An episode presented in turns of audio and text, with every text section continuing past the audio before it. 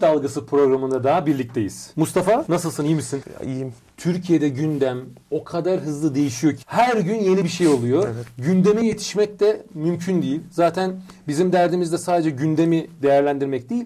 Daha çok aslında hani en başında da söylediğimiz gibi aramızdaki sohbetlerimizde bir araya geldiğimizde endişelerimiz, kaygılarımız, düşünce tarzımızı masaya yatırıp insanlarla paylaşmak. Dolayısıyla sadece gündemi Evet. değerlendirmek adına da peşinden koşturmamıza da gerek yok. Ama onun dışında içimizdeki olanları da insanlarla paylaşalım. Tabii canım. Asıl amacımız buydu Ta- zaten. tabii o taraftan çok güzel bir coğrafya. Türkiye gerçekten güzel bir coğrafyada Evet. olması Seviyoruz şöyle bir müthiş seviyoruz. seviyoruz. Çünkü sürekli gündem, taze, dinamik bir toplum. Düşün 150 yıllık tarihinde 4 tane devrim sığdırmış. Ya. İnsanlık tarihinde görülmemiş böyle bir şey. Onun için sürekli gündemin değişmesi de biz bazen yetişemiyoruz. O başka mesele de. Ama yine de senin çok seviyoruz. Ya Şimdi oradan girince de aklıma şu geldi. Tabii özellikle bu yurt dışında yaşayıp doğup büyüyen ya da Türkiye'de doğmuş ama daha sonra gençliğini, ileri yaşlarını daha çok Avrupa'da, yurt dışında yaşayan bizim gibi vatansever yurttaşlar daha farklı bir özlemle yaklaşıyorlar. Çok daha farklı ilgiyle yaklaşıyorlar. Hatta şunu da açıkçası söylemek lazım. Türkiye'dekiler bazen bizi anlayamayabiliyorlar. Türkiye'deki insanlara biz birçok konuda fazla milliyetçi gelebiliyoruz. Fazla duygusal gelebiliyoruz. İşte geçen programda da biliyorsun bu değerlerimizi paylaşırken aslında içimizdeki o sevgiyi, o duyguyu, o hasretliği ya biz Türkiye deyince zaten bir kere yüzümüz gülüyor. Gözlerimizin içi parlıyor. Buradaki yurttaşlarımızın birçoğunda aslında bunu görmek de mümkün. Yani biraz iddialı bir şey söyleyeceğim. Hadi bakalım. Ee, biliyorsun Kurtuluş Savaşı ve Cumhuriyet kuşağı diyelim. Cumhuriyeti kuran kuşak ağırlıklı olarak Balkan kökenliydi. Rumeli dediğimiz Aynen topraklar. Türkiye'nin geleceği kuşağı da Avrupa Türklerin içinden çıkması kadar da doğal bir şey olamaz. Çünkü her zaman Anadolu bizim kadim toprağımız. Türklerin kadim toprağı ama onun perifer dediğimiz kenarında olan coğrafyada özellikle insanlar senin dediğin gibi daha farklı bir vatanperverlik, daha fazla milliyetçi olabiliyor. Diğer toplumlarla temas içindeyiz. Mesela bizim için örnek verecek olursa Almanya'dan Türkiye üzerine, Avrupa Birliği'nin içinden Türkiye üzerine yapılan oyunları daha iyi analiz edebiliyoruz. Çünkü işin içindeyiz mi? Emperyalizmin içindeyiz. Aynı o Kurtuluş Savaşı'nda ve Cumhuriyet kuşağında da öyleydi. Diğer topluluklarla temas içinde olduğu için o milliyetçi akımlar çok çabuk tanıştılar. Tanıştıkları için de e, enteresandır. Çoğu Rumeli kökenli. Tabii şöyle de bir durum var. Türkiye'deki bakış açısını da aslında birazcık anlayabiliyoruz. İnsan yaşadığı yerde, yaşadığı hayatın zorluklarından dolayı artık etrafındaki o güzellikleri görmemeye başlayabiliyor. Özellikle Avrupa'da ya da yurt dışında yaşayan bir Türk'ün Türkiye'den bahsederken övgü dolu, sevgi dolu, hasret dolu sözlerini Türkiye'deki yurttaşımız bazen anlayamayabiliyor. Ya da tam anlamıyla hatta şöyle konuşmalar bile biliyorsun çok yaşıyoruz. Kolaysa gel burada yaşa. Şimdi ben yurt dışında yaşayan yurttaşlarımızı çok iyi anlıyoruz tabii ki biz ne demek istediklerini ya da nasıl bir duyguyla yaklaştıklarını. Ama Türkiye'dekileri de tabii ki anlayabiliyoruz. Çünkü sonuç itibariyle yaşanan bir zorluk derecesi var. Öyle bir zor hayatta yaşıyoruz ki bu dünyanın her yeri için geçerli tabii, Tabii, tabii. ki. Oradaki insanlar zaten bizim buradan sahip olamadıklarımıza sahip oldukları için bu onların normali olduğu için yurt dışında yaşayan bizler ya da bizim gibi vatansever Türkler en ufak onların umursamadığı şeyleri yüceltebilip büyütebiliyoruz. Tabii ki iki tarafa da anlatmak kolay değil. Bu programın isim babası Atilla İlhan Evet. hep açıklaması vardır. Yurt dışında okumaya başlayınca Türkiye'deki milliyetçi akımı ve cumhuriyet devrimlerini daha çok inceliyor, araştırıyor. Bu özlemle beraber bir de yurt dışından Türkiye üzerine bakmasında büyük fayda olacağını düşünüyorum. Misal bazı müzisyenler de bunu hep söylemiş. Hangisi Amerika'ya, Londra'ya gittiyse orada vatanperverleşmiştir. Yaşadığın zaman o ülkenin değerini bilmesi daha güç oluyor. Başka şeylerle meşgulsün. Bir de hep şuna karşılaşıyoruz değil mi Avrupa'da? Ya siz Türkiye'den daha Türksünüz. Evet çünkü ne zaman geldik biz buraya? 60'lı yıllarda geldik Almanya'ya. Beraberinde getirdiğimiz değerlerimiz de onları korumaya başladık. Koruduğumuz için aslında daha çok milliyetçileştik. Bir de buradaki Türkleri bu aşamada anlayamayan bir Alman topluluğu da var aslına bakarsan. O kadar çok böyle arada sıkışmış bir topluluğuz. Bir yandan asimile edercesine bir gidişat söz konusuyken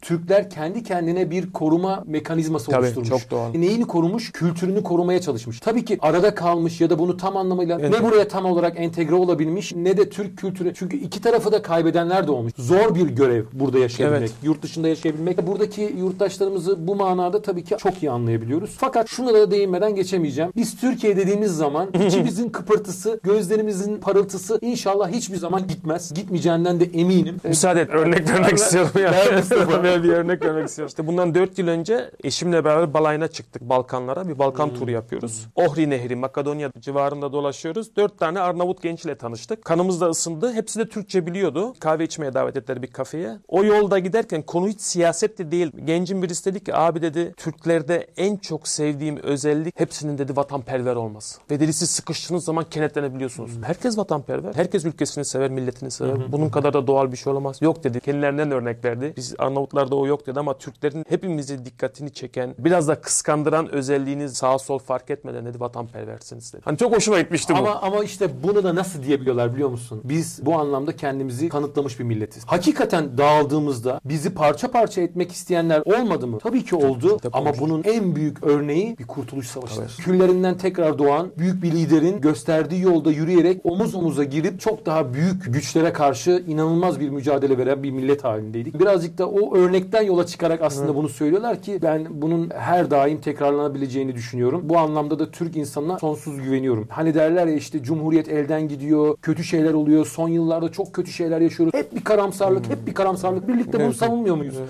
Bu köprünün altından çok sular akar. Tabii canım umutsuzluk. Ama umutsuzluk diye bir şey yok. Yok oğlum. Çünkü onu zaten Mustafa Kemal bizim kafamızda yıktı. Tabii o canım. umutsuzluk ve imkansızlık duvarlarını yıkan, yıktıran bir lider var bizim arkamızda her daim. Tabii. O fikirler var. Bizim milletimiz ve bizim toplumumuz her zor zamanlarda o arkadaş çok güzel söylemiş aslında. Doğru yere temas etmiş. Her ne kadar şu anki konjüktür kardeşi kardeşe düşman gibi gösterse de yeri ve zamanı geldiğinde biz omuz omuza Tabii, vermeyi gayet tabii Tarihte bunun örnekleri çok. çok, çok yani fazla. tabii tartışma olacak. Değişik akımlar, değişik fırkalar, partiler diyoruz ya. Bu bizim bir zenginliğimizdir. Ama, Ama, kırmızı çizgilerimiz de olacak değil mi? nokta. Asıl vatanperverlik yani vatan milli çıkarlarımız söz konusu olduğumuz zaman bu fırkacılık, particilik, mezhepçilik neyse artık adını ne koyarsan koy bir kenara itilmesi lazım. Ya Mustafa bir de şimdi şöyle bir şey var. Bu son zamanlarda işte son günlerde yaşanan Montreux Antlaşması'yla alakalı hani kırmızı çizgi diyoruz ya. Bu kırmızı çizgiler ne olmalıdır? Bunları aslında belirlememiz lazım. Bir yurttaşın kırmızı çizgileri neler olmalıdır? Montreux Antlaşması gibi bir antlaşma bir Türk vatandaşının kırmızı çizgisi olmalıdır. Bu konu gerçekten o kadar uzadı, o kadar büyütüldü, o kadar farklı yerlere götürüldü ki tartışmaya bile mahal olmayan bir konu. Biz burada tabii ki kalkıp da tarihçilerin Tabii. vereceği örnekleri vermek istemiyoruz. Öyle bir derdimiz de yok. Onu zaten tarihçiler yapıyor. Sinan Meydan bu konuyla alakalı çok güzel açıklamalar ve paylaşımlarda bulunuyor. İnsanlarımız tarihçilerden bunları net bir şekilde öğrenebilirler. Fakat kırmızı çizgilerden bahsederken aslında bunlardan bahsediyoruz. Montreux Antlaşması Sinan Meydan'ın adını almışken onu tekrar söyleyelim. Çok güzel bir kelime kullandı. Montreux Antlaşması boğazların Türk kilididir. Tabii ki. Bu antlaşmayı masaya yatırmak Türkiye'ye hiçbir şey getirmez. Avantajımız olan hiçbir konu değil. Hele hele hele bugünlerde biliyorsun Karadeniz kaynıyor. Jeopolitik önemi var Karadeniz'in. Karadeniz biliyorsun dünyadaki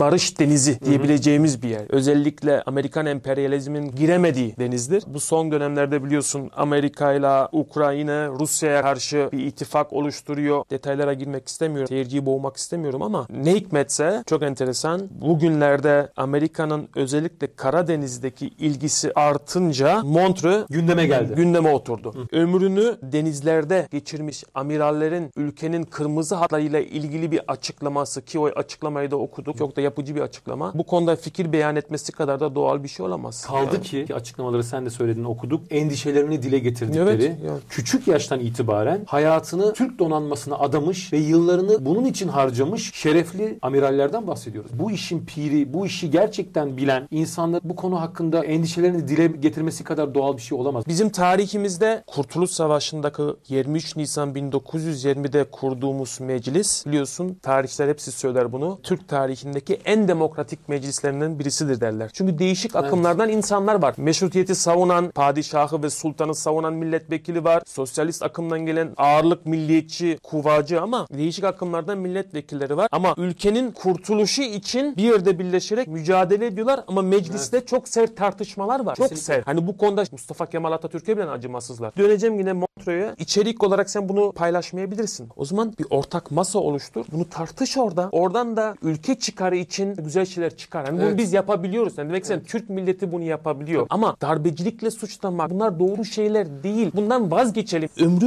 o meslekte geçmiş insanların fikrini beyan etmesi kadar Bilim doğal bir şey. kişi. Ha şunu diyebilirsin. Niye ulu ortamda tartışıyorsunuz? Gelin ortak bir masa belirleyelim orada konuşalım. Tabii Ama- bu, bu çıkış ama bir kere çıkış- çok ama yanlış ve güzel değil. Yani. Zaten şundan eminim ki Türk toplumu tarafından da e, olumlu karşılanmadı zaten bu çıkış. Şimdi tabii bu antlaşmalara gelecek olursak bir parantez açarak devam da edebiliriz diye düşünüyorum. Düşünüyorum. E, Lozan Antlaşması. Son yıllarda şu Lozan Antlaşması hakkında atılan başlıklar, söylenenler, ifade edilenler insanların aklını o kadar karıştırmış ki. Bak sana bir örnek vereceğim. Verebilir miyim? Tabii. Buyur ver. Sana bir örnek vereceğim Mustafa. Mesela benim iş arkadaşım bir gün işte Lozan Antlaşması artık televizyondan neler duyuyorlarsa şöyle bir yorumda bulundu. 2023'te Lozan Antlaşması bitince daha da rahatlayacağız. Daha da büyük hedeflerimiz olacak. Kendisine sordum. Peki dedim arkadaşım sen dedim Lozan Antlaşması'nı hiç okudun mu? Şöyle bir baktı bana. Okumadı tabii ki. Televizyonda işte profesörler. Bak, Enteresan. Geçen programı baz alalım. Televizyonda işte profesörler ya da işte kimlerse çıkmışlar ve anlatmışlar işte Lozan 2023'te bitecek. Peki dedim bunu kendi okuma gereği hissetmedim mi? Lozan Antlaşması herkes tarafından okunabilen, internete girdiğinde bunu yazdığında gizli bir antlaşma değildir. Fakat maalesef bunu doğru şekilde açıklamaya çalışan tarihçilerimiz televizyonlarda o yine bahsettiğimiz insanların huzurlarına çıkarılmıyorlar. Bu işin aslında erbabı olmayan ya da bu işi gerçekten bilmeyen ya da bilinçli olarak farklı yönlere çeken insanları televizyonlara çıkarıp insanları manipüle etmeye başlıyorlar. Evet. Tekrar ifade edelim. Lozan Antlaşması çok büyük bir başarıdır. Tabii. Türkiye'nin senedi tapusudur. Tapusu. Aynen. Nedir tapu Mustafa? Tapunun bir sonu yoktur. Sen bir ev alırsın. Evin tapusu sendedir. Bu evi sen ne zaman satarsan yani işte bak bu evi sen ne zaman satarsan tapusunu o zaman o kişiye emanet edersin. Ama bu evi satmadıktan sonra o tapu senin adına yazılıdır Tabii, tabii. ve kimse de bunu değiştiremez. Lozan Antlaşması da Tabii. tıpkı bir ev tapusu gibi süresiz bir antlaşmadır. Bunu daha da iyi nasıl anlatabiliriz açıkçası bilmiyorum. Fakat Şöyle bir şey var. Güzel toparladın. Yani iki tane anlaşmayı karşılaştırıyoruz. Birisi o Sevir Anlaşması. Ne demek Sevir Anlaşması? Anadolu'da Ankara'nın etrafı küçücük toprak parçası Türklere ait. Geri kalan bölümü emperyalist kimdir o? Fransızlar, İtalyanlar, İngilizler, Yunanlar aralarında paylaşılmış bir Türkiye'den bahsediyoruz. Aynen. Bir bu var. Bu harita var. kabul edilmiş, Evet 1920'de. imza atılmış ve kabul edilmiş. Ve karşısında o seviri yırtıp atan bir Lozan Anlaşması var. O bile başarının ne kadar büyük olduğunu gösteriyor aslında. Senin baştan söylediğin bir konuya değiniyoruz. Kırmızı hatlarımızı hangi fırkadan olursan ol siyasi malzemeye çevirmeyin. Aynen yeter öyle, artık. yeter. Hani siyasi malzemeye çevir. Bırakalım bazı kırmızı hatlarımız var Türkiye'nin. Nedir o? Kıbrıs kırmızı hattımızdır. Azerbaycan Karabağ kırmızı hattımız. 1915 olayları kırmızı hattımızdır. Hani Lozan kırmızı hattımızdır. Bu arada 1915 olayları derken bizim üzerimize yıkılmaya çalışılan, Çalışılan yalanlardan bahsediyoruz. Bir de Montreux bak tamamlayıcı olarak Montreux'de Lozan'ı tamamlayan bir anlaşmadır. Lozan'daki Boğazlar Antlaşması'nın daha iyileştirilmiş versiyonudur. Aynen öyle. Montreux ki bir Türk kilididir. Nokta. Şuradan da şunu ifade edelim. Bu ucuz saldırılarla insanların aklını karıştırmaktan vazgeçsinler. En yakınımızdaki adayı bile Lozan Antlaşması'nda Yunanlılara vermişiz. Elimizi uzatıp da tutabileceğimiz adaları bile Lozan Antlaşması'nda verdik şeklinde ifadeler insanların aklını tamamen çelmek ve karıştırmak adına yapılmış ifadeler. Kaldı ki 1912 yılında ya da daha öncesinde kaybetmiş olduğumuz adaları Kurtuluş Savaşı'ndan sonra senin de söylemiş olduğun Sevr Antlaşması'ndan sonraki haritaya bakacak olursak o adaların söz konusu edilmesi bile aslında üzücü ve insanları kandırmak adına olduğu da çok belli. Bu kadar ucuzlaştırmamamız lazım bunu. Lozan Antlaşması, Montreux Antlaşması gibi önemli kırmızı çizgilerimiz olması gereken antlaşmalar senin de söylediğin gibi hiçbir partinin malzemesi olmaması gerekiyor. Fakat günümüzde insanlarımızı, yurttaşlarımızı birbirinden koparmak, birbirinden ayrıştırmak adına bunların hepsini kullanıp malzeme yapıyorlar. Tıpkı din gibi kutsal değerleri de kullandıkları gibi. Birçok değerlerimizi kullanıyorlar. İşte bir önceki programımızda değerlerimizden bahsediyorduk. Aslında işin püf noktası değerlerimiz Mustafa. Bizim her zaman konuştuğumuz, her zaman tartıştığımız olay da bu. Artık bunu anlamamız gerekiyor. Değerlerimizden yola çıkarak Evet. bazı değişiklikler yapmak zorundayız. Her her insanımız kendisiyle alakalı bir iş dünyasına bir bakmalı. Birisinden nefret ederken, birisini aykırı görürken bunu neye dayanarak yaptığını düşünmeli. Başka bir partiye ya da başka bir siyasi düşünceye yakın olduğu için birbirimizden nefret eder olduk. Kardeş kardeşle konuşmaz hale geldi. Bu planlanmış proje kardeşi kardeşe düşman etme projesidir. Bir ülkeyi paramparça etmek istiyorsanız o zaman tıpkı Yugoslavya'da yaptıkları gibi Tabii iyi bir örnek. kardeşi kardeşe düşman etmek zorundasınız. Yugoslavya dağıldıktan sonra bugünkü Hırvatistan'da eşi olan ama kendisi aslında Bosna Hersek'te doğan bir çifti nereye koyabileceğiz? Güzel bir- Birçok arkadaşımız, dostumuz var. Kendisi Hırvatistan topraklarından, eşi Bosna Hersek topraklarından. İkisi de birbirine şöyle bakıyorlar ve biz Bedel. ne olduk diyorlar. Türkiye için de aynısı Evet. geçerli. Her yurttaşımız kendi iş dünyasına şöyle bir girmeli. Biz birbirimizden neden nefret ediyoruz? Kırmızı çizgilerimizi net bir şekilde çizmek zorundayız. Kırmızı çizgilerimizden asla taviz vermeyelim. Onun dışındaki ortak noktalarımızı da ihmal Tabii etmeyelim. canım. Ee, düşünebiliyor musun? Bir dönem Osmanlı'nın şanlı tarihinde Akdeniz Türk Gölü'ydü. Barbaros Hayrettin Paşa Akdeniz'i bir Türk Gölü'ne çevirmişti. Böyle güçlüydük. Yüzyıllar sonra Birinci Dünya Savaşı kaybetmemizle beraber Sevr Anlaşması'yla denizlerden koparıldık. Karadeniz üzerine hakimiyetimiz, boğazlar üzerine bir hakimiyetimiz yok. Düşünebiliyor musun? 5 yıl önce canı pahasına Çanakkale'de boğazları savunan bir devletten Akdeniz'i kaybetmişiz, boğazları kaybetmişiz, Karadeniz'i kaybetmişiz. Denizlerden tamamen koparılmışız. Sevir'le beraber, Lozan'la beraber ve Montreux'le beraber tekrardan boğazlara hakimiyetimizi kazanmışızdır. Onun için bu kırmızı çizgidir. Tekrardan bu gibi durumlara düşmemek için bir ders niteliğinde olması gerekiyor. Tarihimizden ders çıkarmamız lazım. 2023'te Lozan Antlaşması bitmiyor. Lozan Antlaşması süresiz ve tapumuzdur. Tapu nedir? Tapu evimizin bizim olduğunu gösteren bir belgedir. Lozan Antlaşması da Türkiye'nin Türk milletine ait olduğunu gösteren bir tapudur. Şu, ek olarak söyleyelim Alper. Sevir'le beraber Osmanlı'nın da 3 tane başkentini kaybediyoruz. Bursa. Bursa, Edirne, İstanbul. Elimizden çıkıyor Sevir'le beraber. Lozan tekrardan kazandırıyor bize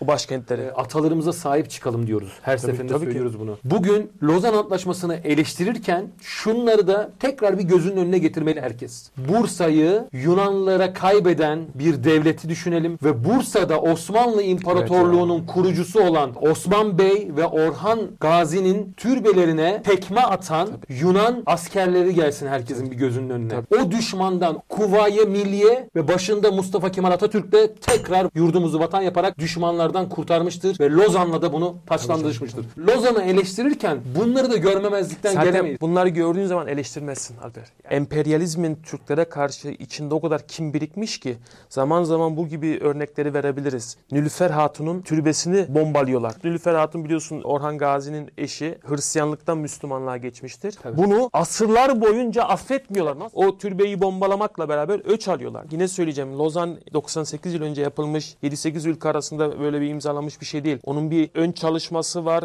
bir milli mücadele var. Bunları da göz önüne almak lazım. Böyle değerlendirmek lazım. O zaman şöyle bağlayabiliriz herhalde Mustafa. Kırmızı çizgilerimizi tespit edelim. Ortak noktalarımız, olmazsa olmazlarımız, Montreux Antlaşmaları, Montreux. Lozan Antlaşması ve birçok milli değerimiz bizim kırmızı çizgimizdir. Bu anlaşmaların uluslararası camiada nasıl bir etki yarattığını da anlamak lazım. Örneğin Montreux ile beraber Karadeniz'de huzuru sağlıyorsun. Bir de hangi şartlar altında yani 2. Dünya Savaşı'na da bundan dolayı girmiyorsun. Yani bizim anlaşmalarımız mazlum dünyada zaten örnek olmuş. Bölgemiz ülkelerine de barışı sağlamıştır. Bu, bu anlaşmalara saygı duymak lazım ve insanların da bunları araştırması lazım. Çok güzel bir yerde yakalıyorum. Araştırması lazım derken o zaman şöyle bir mesajla noktalayalım bu programı. İnsanlara dayatılan televizyonda bizlere dayatılanlarla yetinmeyelim. Eğer yetinirsek İngiliz uçaklarının Evet ya. Anadolu'da Kuvayi Milliye'ye karşı bildirileri dağıtanlar da o zamanlar insanlara dayatılanlardı. Evet. O zaman nasıl Türk milleti bu dayatılanlara karşı koyup topyekün omuz omuza bir mücadele verdiyse ve başka yollarla kendilerini besleyip doğru yolu bulduysa bugün de televizyonların, medyanın yurttaşlarımıza dayattığı o ayrıştırma kampanyalarına Evet. karşı koyabiliriz. Öteki- Buradan bir mesajımız olsun. Olsun yani. Bu dayatmalara karşı bir dur desinler. Yani bir kırmızı çizgilerini şöyle bir silkelenip herkes kendisi tespit etsin. Ortak değerlerimiz. Çünkü biz zaten birbirini seven bir milletiz. Bir de o zaman güzelleşiyoruz, şahlanıyoruz. Aynen Yani öyle. Birleştiğimiz zaman, birlik olduğumuz zaman şahlanıyoruz. Bu da tarih bunun örnekleri çok. o zaman